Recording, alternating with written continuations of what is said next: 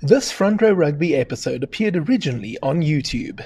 Today, you are going to get a front row seat to the memorable Springbok career of the legendary Joel Stransky. Joel, welcome to Front Row Rugby. Peter, how's it? It's uh, nice to be on the on the cast. Thanks very much for having me.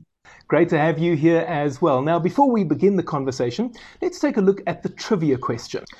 In 2017, the Springboks played France four times. How many of those tests did the Boks win?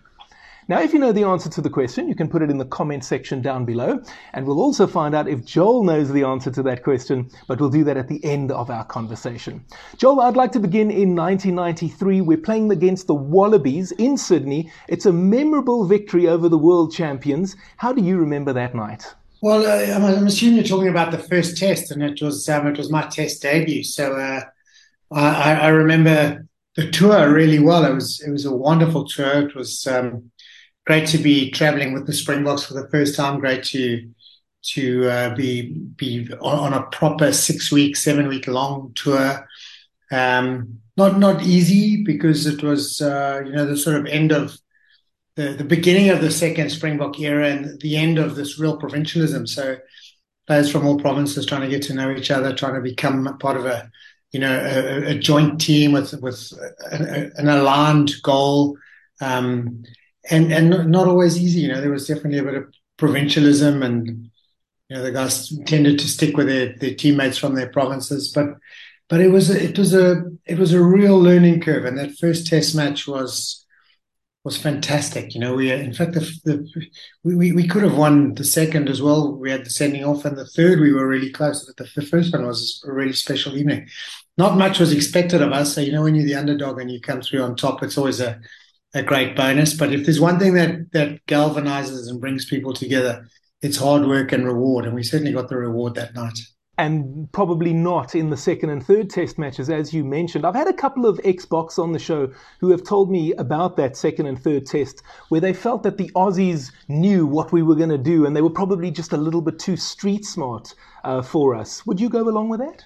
Well, I think that's the Australian way, isn't it? I mean, you, you can go back in history, almost every series where they've been outstanding, they've been street smart. They um, they don't always have the biggest players, they don't always have you know, the, the, the best scrum. They're certainly, uh, in fact, I'd guess physically they're probably on the back foot a lot of the time, but they are incredibly street smart in the way they go about things. They're very clever in the way they go about it. I, I, am not sure that we, look, we are, we South Africans, the Springboks, we are quite predictable. I think that's the nature of, of the way we play the game. We're big and physical. We rely heavily on the on the scrum and the set phase, the maul, the physicality of the game. So I don't think we come along with something new, but I don't think that's what cost us the series um, down in Australia. I think we were naive in some ways. We were all inexperienced. We didn't have very, we didn't have players with a lot of experience. Um, and having said that, we could have won that second test in Brisbane. You know, James was a little unlucky to be sent off for a bit of dissent, and uh, nothing really unexpected when you think of the bad boy world world rugby, and, uh, and, and we miss him terribly. But if he were sitting here, you know, he knows that you know he he may have let us down a bit on the day, but but we still had opportunities. We still could have gone on and won that game. And I think even the third test, the night test back in Sydney, we, we, we had chances to win that, and and we didn't manage to you know really take advantage. So. Uh, I'm not sure that street smarts what got the better of us. I think in, in many ways, when I look back, I think we, our naivety got the better of us on those two tests. You mentioned that Australia was an enjoyable tour. After that, it was off to Argentina. Again, I've had a couple of ex-Boks on the show who have told me that Argentina was wonderful. They usually reference the meat and the pretty girls. What do you say? Well, I think um, look, the, the, the meat there is sensational, and uh, and and and the, the, the girls are pretty. There's no doubt about it. Um, but it was the end of a long year. It was, uh, I think, um, having lost that series in in Australia, it was probably an opportunity at the end of the long year just to go and you know come together again and and come away with a couple of good wins, and we did. But it probably for me it wasn't one of the the, the great tours to be on. You know, there was there was maybe. Um, I wouldn't say there was a lot happening. It was just probably the timing was off and we were tired and um, it was memorable, and there were lots of you know when I think back on some of the funny moments that happened off the field, there were some really funny moments. But but I'm not always I'm, I don't I don't look back on the rugby on, on that tour with uh, with with with great memories. And I know I didn't play particularly well, but just wasn't it wasn't one of those tours where you look back and you think, sure, but there was it was a wonderful tour. There was the Battle of Tucuman and the the massive fight. Um, the, the, the brawl, the crowds. It was it was like a, in its own way, it was quite a difficult tour. Speaking of difficulties, you were actually out of the side then for about a year before you got back in. How difficult was that period for you? Well, it's always difficult when you dropped, and and uh, I, I, missed the tour to New Zealand, which is what you're referring to, and that was in 1994. And that was bitterly disappointing.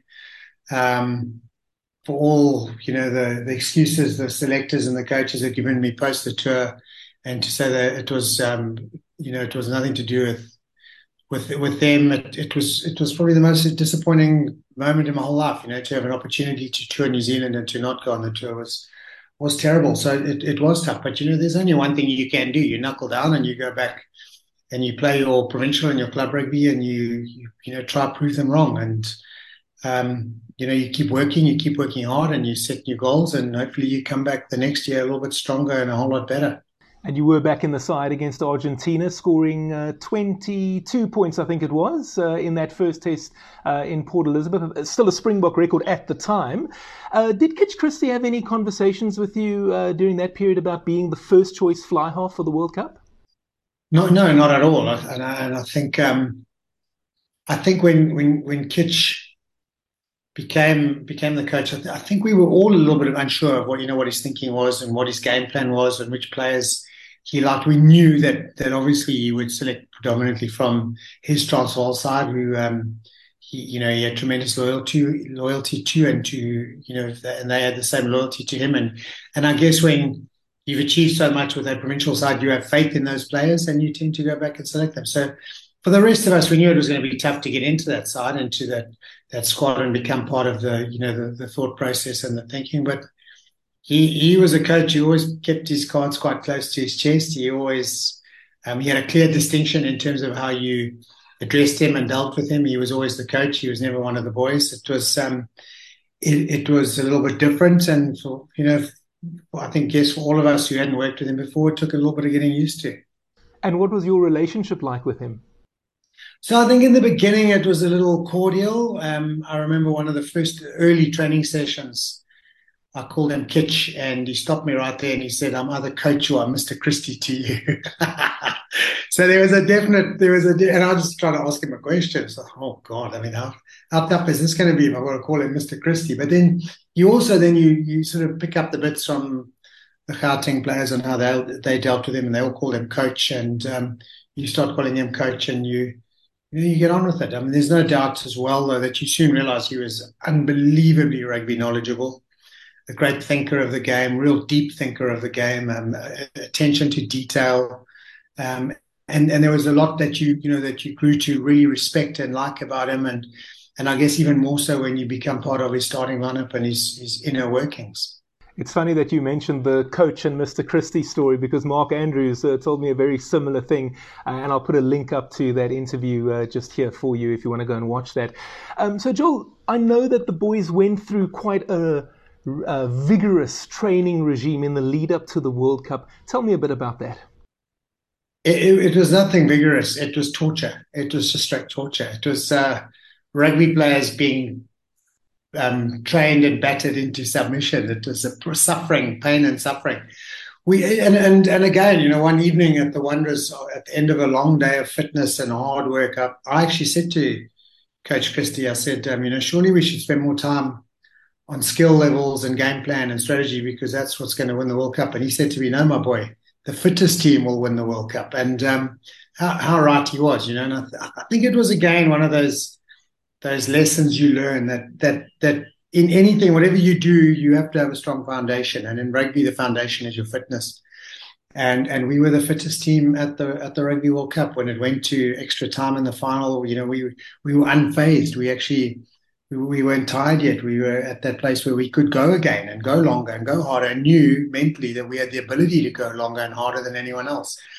So he was right, but um, in the in the months build up, we did a lot of fitness. We had Ray Mordt come and, and do a lot of that training of us. Um, he he was uh, he was tough. He was hard, um, and and I think also what it, what that fitness and that training does that that going through hardship together, as much as it lays that real strong foundation that you you build everything else on top of, it brings you together, and it, it certainly forms a proper team, a proper you know unity within that camp. And, and and for us it did all of all of the above. We we became a tight knit bunch. We were no longer players from you know the the lions and the stormers and the sharks whatever it was. We were the, we were the springbok squad and we were we stood together we trained together and we went through hell together and as a result we got those results together Okay, it's time for the Rugby World Cup. Uh, what is the 25th of May 1995? We're playing Australia. It's at Newlands. We beat them 27 18. You scored 22 of those points. How memorable was that day for you? Well, it was enormous, you know. So, and and and it was enormous for a number of reasons for for all of us. So, in the build up to the Rugby World Cup, Kitch, Kitch Christie said to us, he said, "There's two roads you have here for Rugby World Cup. You have."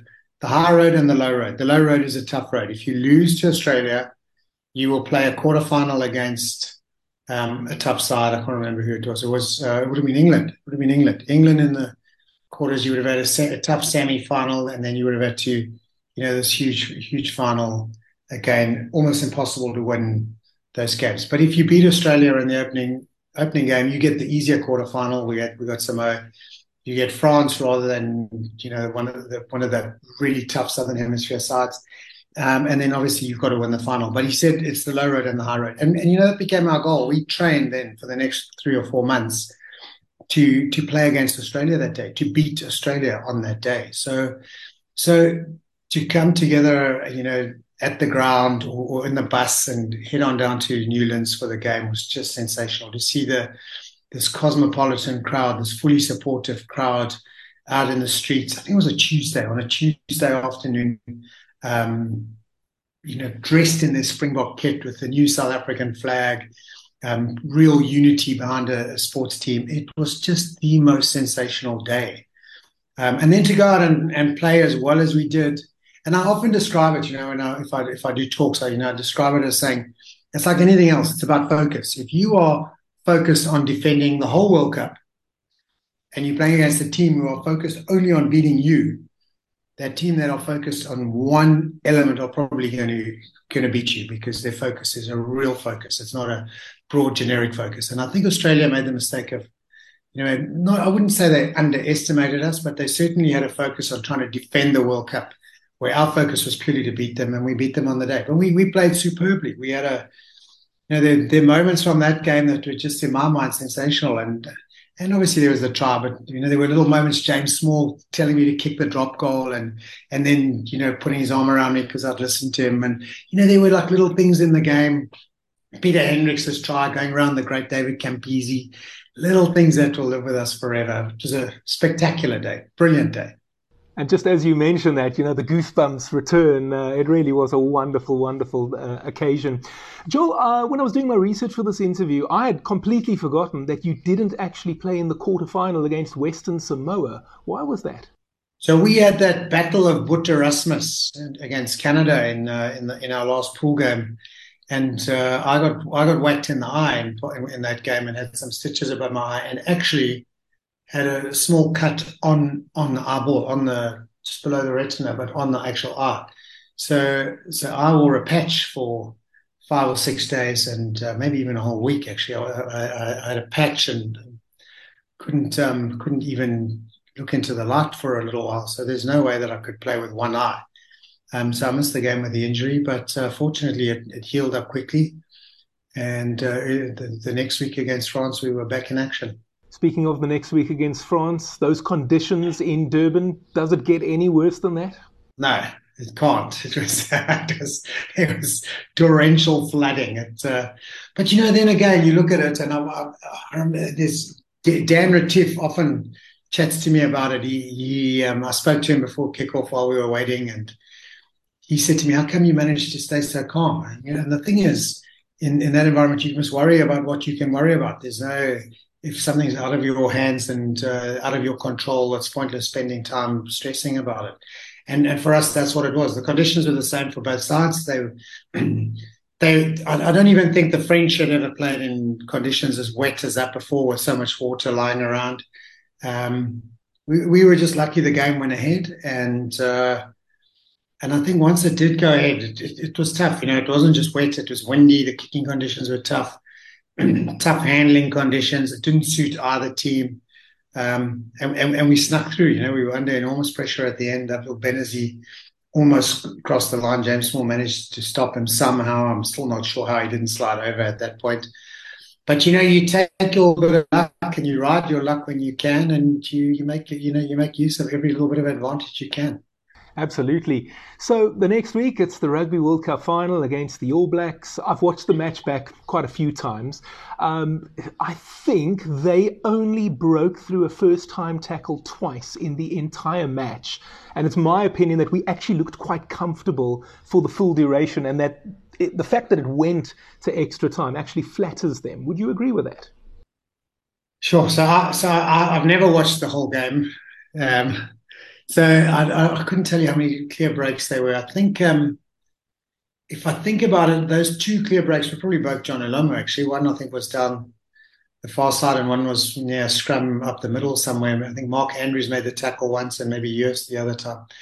Uh, look, they were a great side and and I think I think it was a proper test match, a proper World Cup final that was always going to be close. It was always going to be quite defensive. It was always going to be about, you know, creating a couple of small opportunities and managing to capitalize. And I think we we did that. You know, they they maybe did it. And if I think back, Andrew Mehrtens had a drop goal in about the 75th minute that could have won it for them, um, and he pushed it to the right. And uh, and and I was, you know, the last guy trying to put pressure on him and and when I turned to see that it was missing, it was huge relief because I think we were, you know, a few minutes to go in a in a tight defensive game like that. It would have been quite hard to go back on the other side and, and get some points.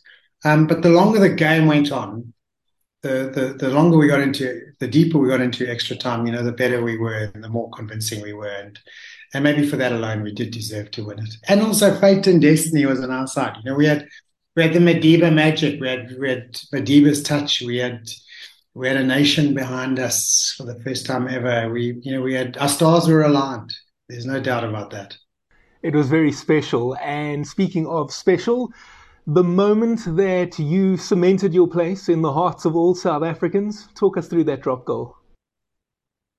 Well, it was um, you know it was twelve all. We were we had a scrum in a good position. I think it was around about the 22, just off to the right, and big blindside. And we had a couple of great blindside moves. You know, we had a couple of moves we we scored it. With the one we called actually, we'd scored against Australia with.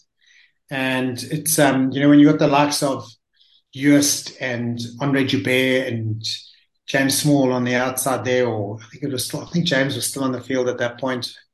Um, and, and, and you've got, you know, a guy like Rudolf Straeuli, you can pick up off the base and accelerate around the corner. You, you have a massive threat and you can stretch defenses and, you know, we'd stretch them and then throw in the inside pass or we'd stretch them and then throw in the outside pass.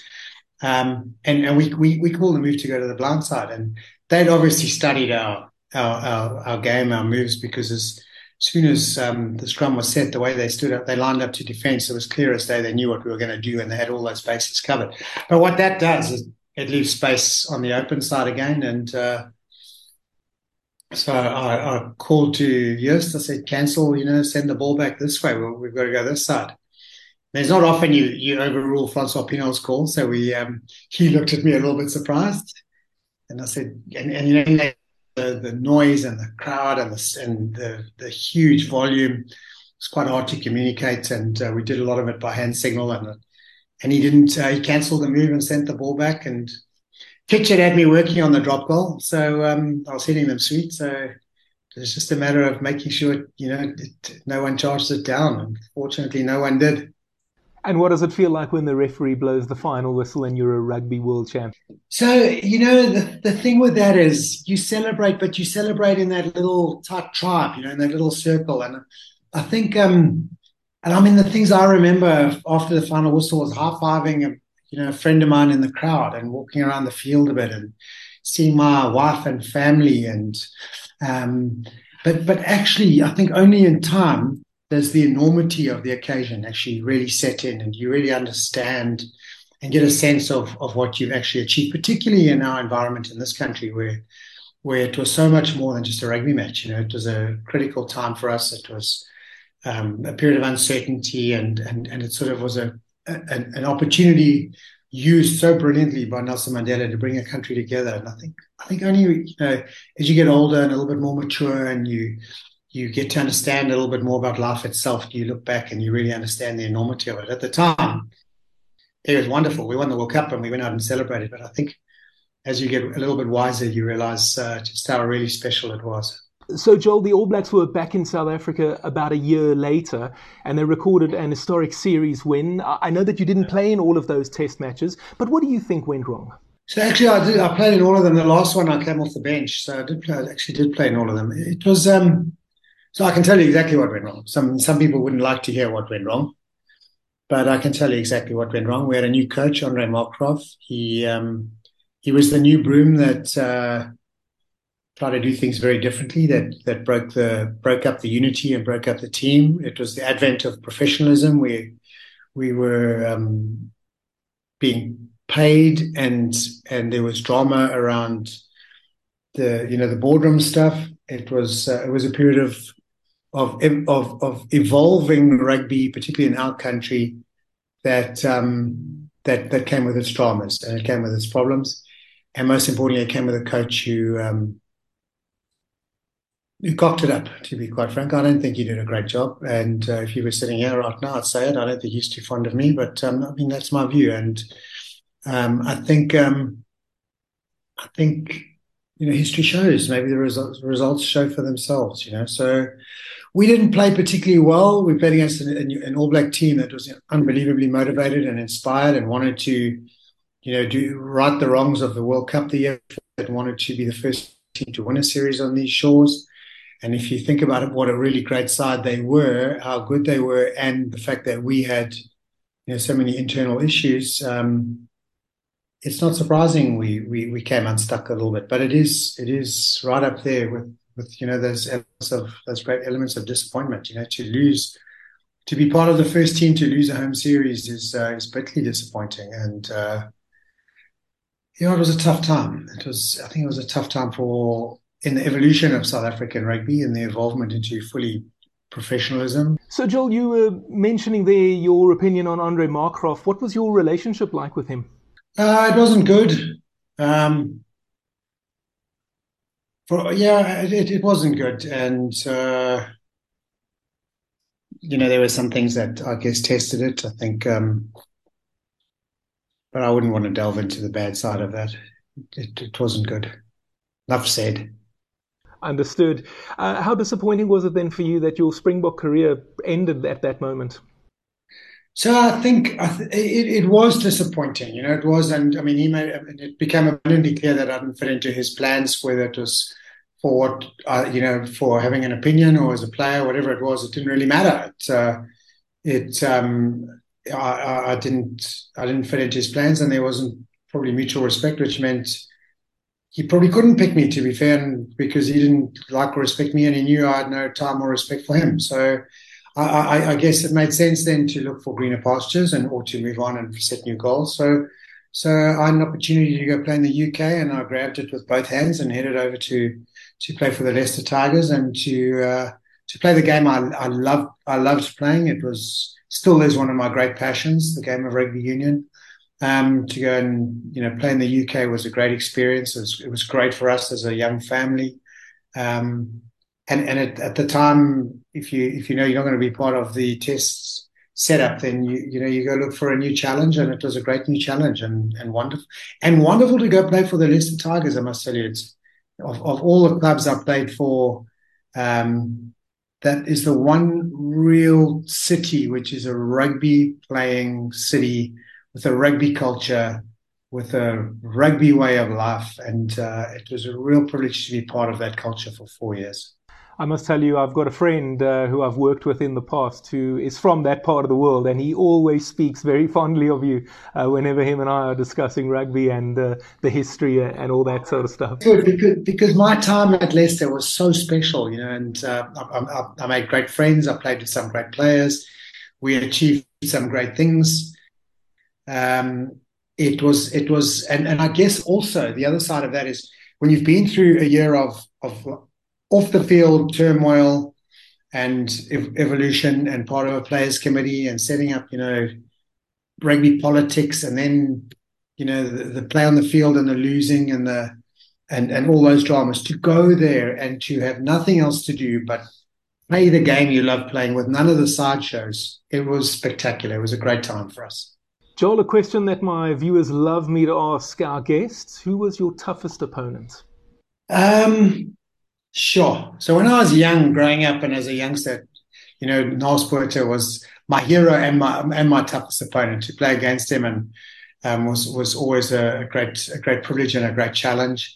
But I think when you grow up, you also realize that um, your opposite number is not always your number one opponent. You know, there's other guys around who, who especially as a as a fly half, you you don't defend against you know your opposite number. You defend normally against the number twelve on the other team. So so you you end up making tackles on on, on big heavy number 12s and and guys who carry the ball. So if you if you think about that All Black side, I think it was Walter Little and Timmy Horan and that Australian team was just sensational. But the guy who was always for me really tough to play against, just because he was so damn big and so damn skillful was Zinzan Brooke. You know, he came with pace. He, we used to call him the baby rhinoceros because he had such a such a huge head and uh, so came with so much pace. Um, and then he kicked a drop goal in a World Cup from 40 meters out. I mean, he's he's a proper player across the board. I remember that moment as well.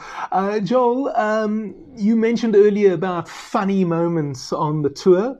Is there one that you can share with us? So probably in that World Cup, there were there were a couple, and and, and maybe maybe the the one that uh, is most amusing is, is is that we you know we, I think we played on the Tuesday night Tuesday afternoon we played Australia. I think on the Friday we played Romania in in a, in our second pool game. I think that the, the, I think it was Tuesday Friday, and and um, Rudolf Straeuli's wife had given birth to their first child at some point during the week before the Australian game, and Rudolf and, and Kitch had asked us to please not go out and celebrate on the Tuesday night after the game. He said, We've got another game on Friday. Can we please stay in and, and stay calm and make sure we're ready for Friday? But Friday night after that game, we went out and we celebrated. And I think we ended up down in the in the waterfront in the harbour area.